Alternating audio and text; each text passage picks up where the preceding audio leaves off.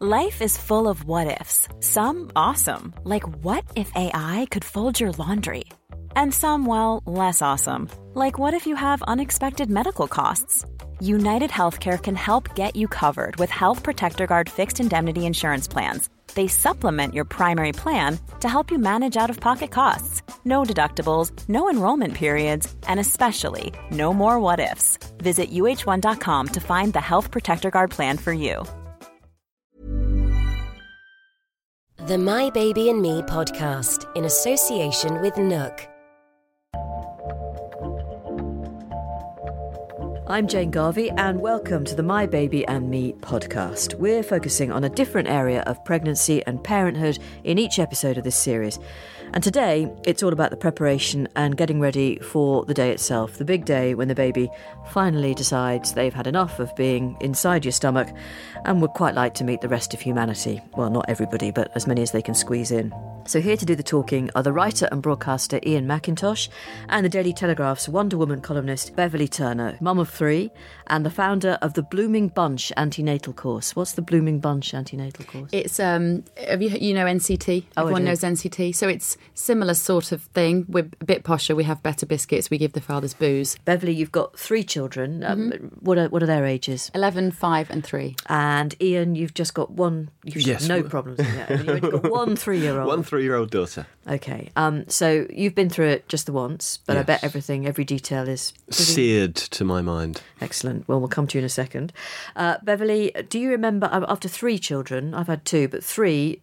Which of the births do you remember most clearly? Do you do you think? I can remember them all very clearly, actually, um, and they were all uh, they were all great. I had great births, largely because I was really quite geeky about it and just did lots of research and wanted to put myself in the best position where I knew that I could have a baby as straightforwardly as possible. And you had them all in hospital. No, I haven't had any of them in hospital. I had the first one at a birth centre, which is no longer there. And it was one of the few standalone birth centres in London that was started by an amazing woman called Professor Caroline Flint, who was one of the kind of global um, sort of leaders in the, in the idea of active birth. And so that it's something that women do rather than something that is done to them and it gave me and all the women who were able to use her services um, continuity of care. So you knew who would be delivering your baby, which is a massively important aspect of for women who are giving birth.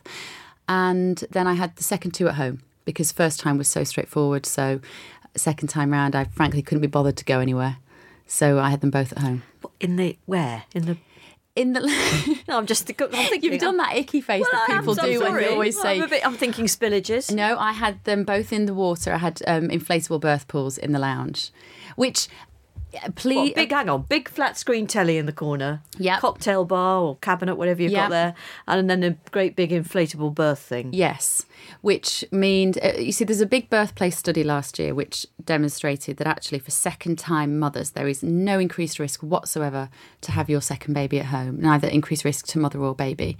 Um, second-time mums, we should be routinely offering them a home birth as their first choice rather than suggesting they have the babies in hospital. So for me, knowing that it was safest, I felt safer at home. And you'd had no complications. There was absolutely nothing No. that marked you out as somebody that anybody ought to be concerned about. Nothing. And I think that's really important. There are some women for whom, if they have medical conditions, that, that isn't an option for them.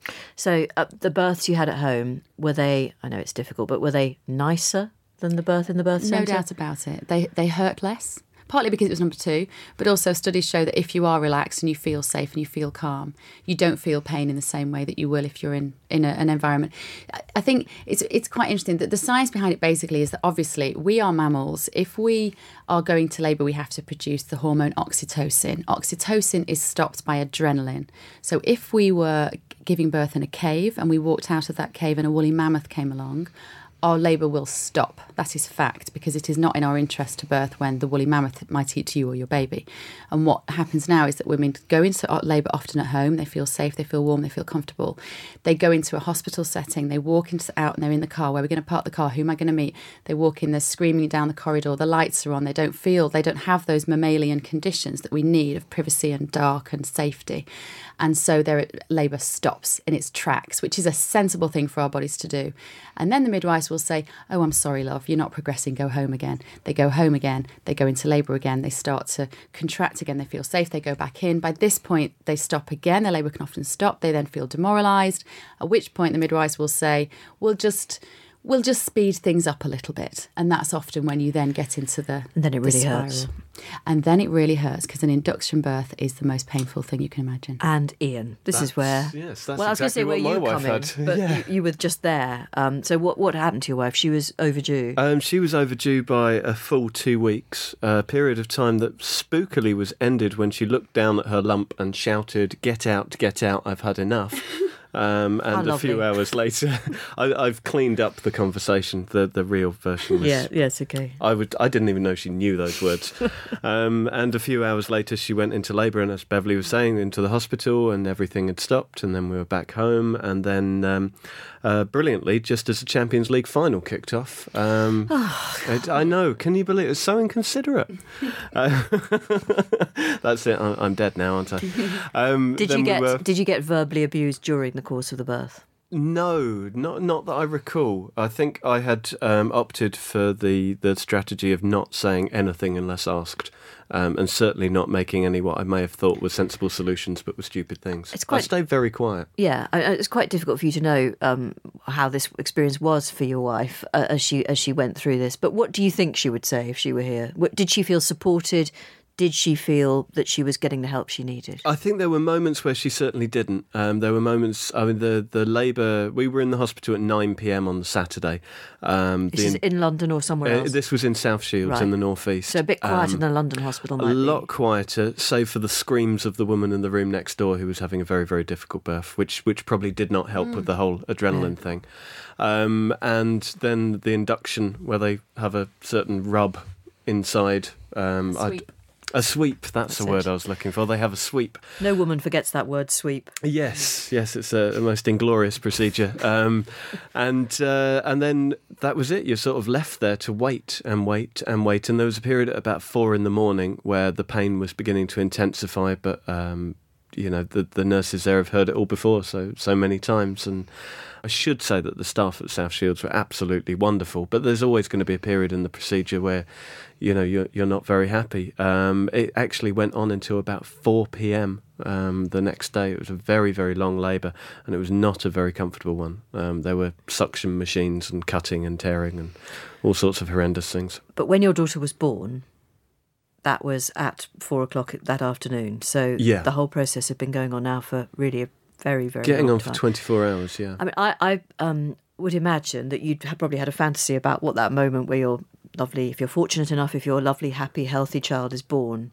Um, we all, we have all had those fantasies. Did it live up? Was it like that? I've got to say, twen- happened? 20 minutes beforehand, um, with my wife, you have to imagine being in stirrups with her legs up above a tiled floor, um, where a doctor was sort of kneeled down like a wicketkeeper awaiting a, a fast ball. Um, and then for some reason, the doctor left the room, and it was just me and my wife. And I'd very sensibly taken a top half option. I was just going to stay at the top half and be supportive. But with the doctor out of the room and the hard tiles and the legs in stirrups, I felt that I should go into wicketkeeper position What just happened? in case. Just cut to the chase. It was all right. It was absolutely fine, but I, it meant that I was in wicketkeeper position looking up at what appeared to be my wife slowly turning herself inside out. or, or like the Sarlacc, if you've seen Return of the Jedi. It was. Um, it's it's not something you can forget very very easily.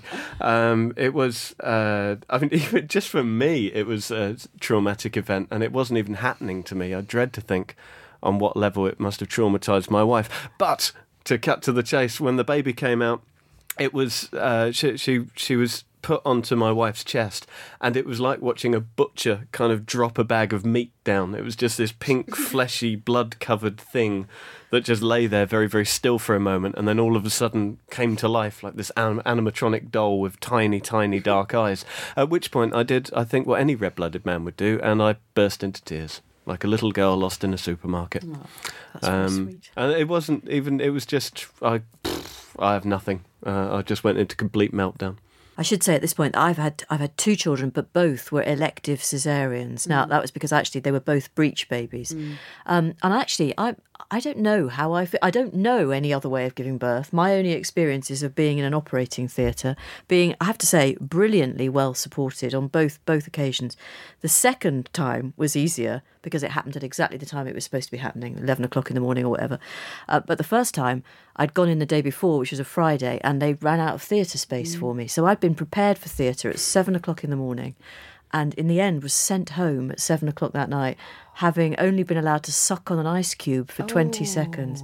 And I was starving. I came home and ate, I remember this, the biggest, a mountain of pasta. Uh, and they were so, they were, I think they genuinely felt a bit sorry for me. So they did deliver my, they actually, so the next morning, Saturday, they had me back in for an elective, which I think is quite unusual, but I think they just thought this Yeah. poor soul. At NUK, we believe our job is to make your life easier. For over 60 years, we've been listening to midwives, doctors, dentists, and most importantly, parents.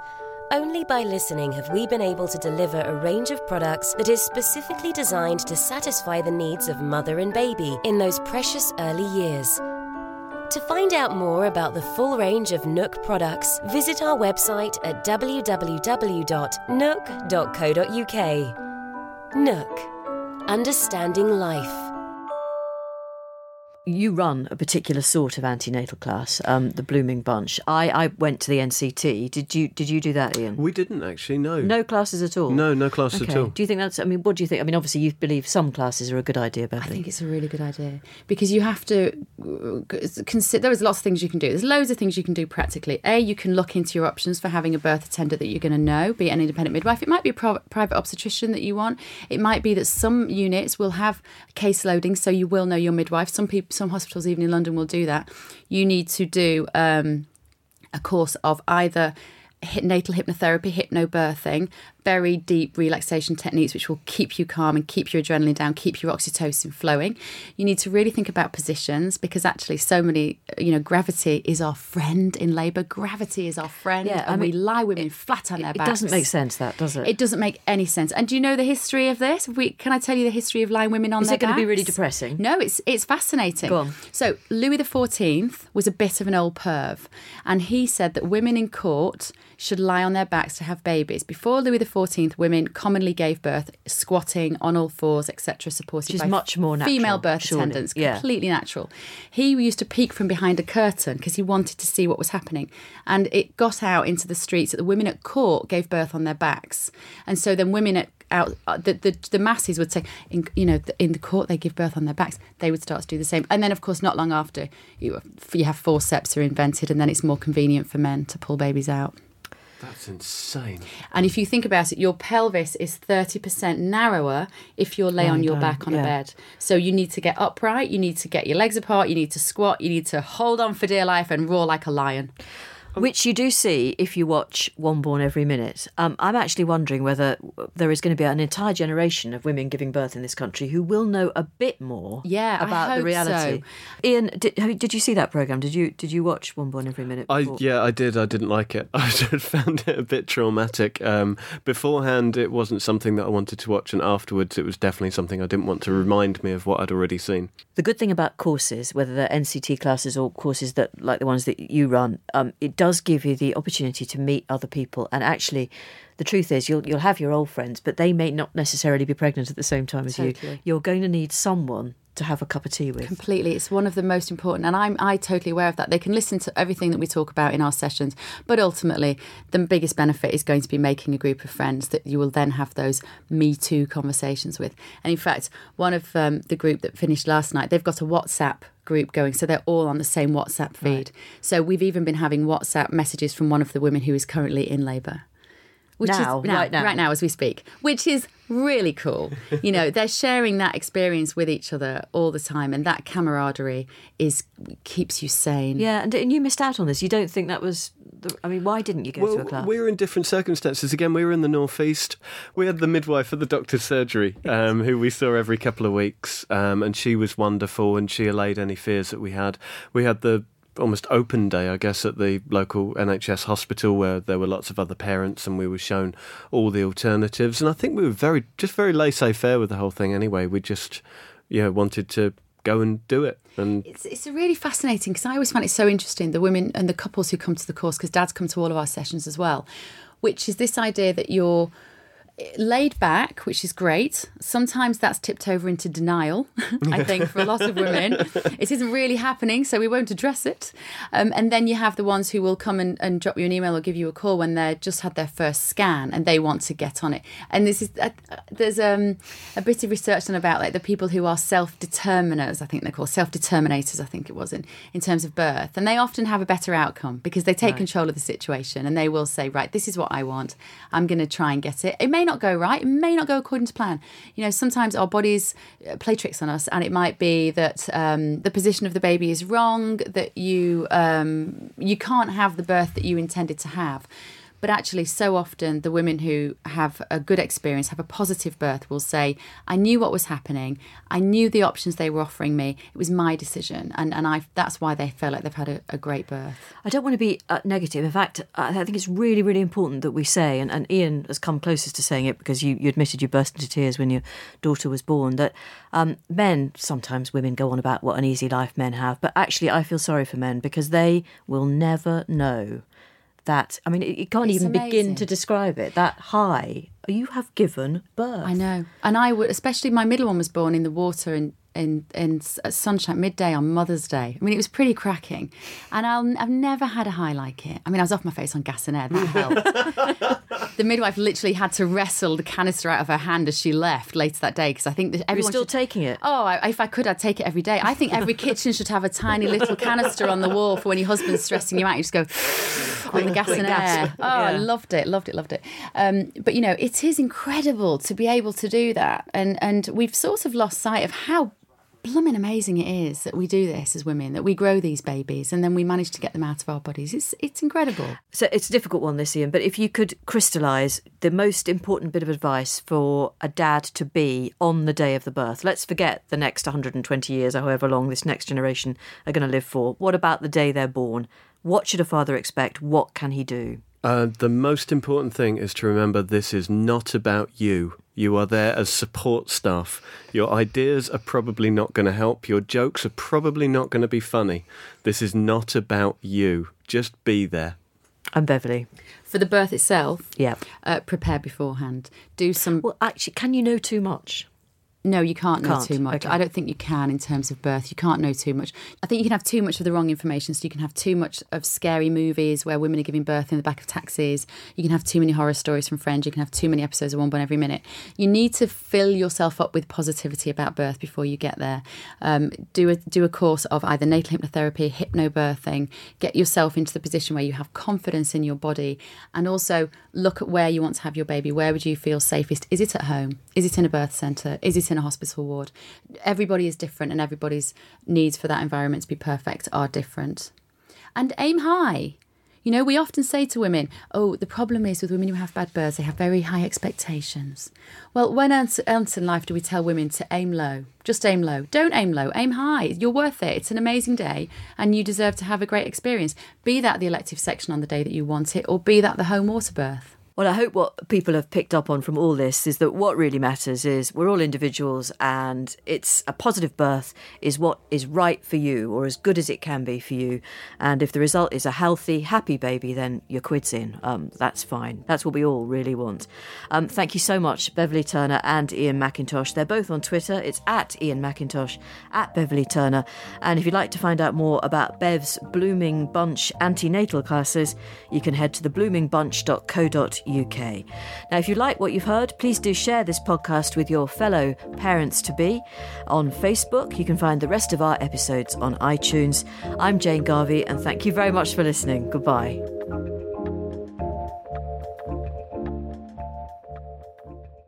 You've been listening to the My Baby and Me podcast in association with NUK. Visit us at nuk.co.uk.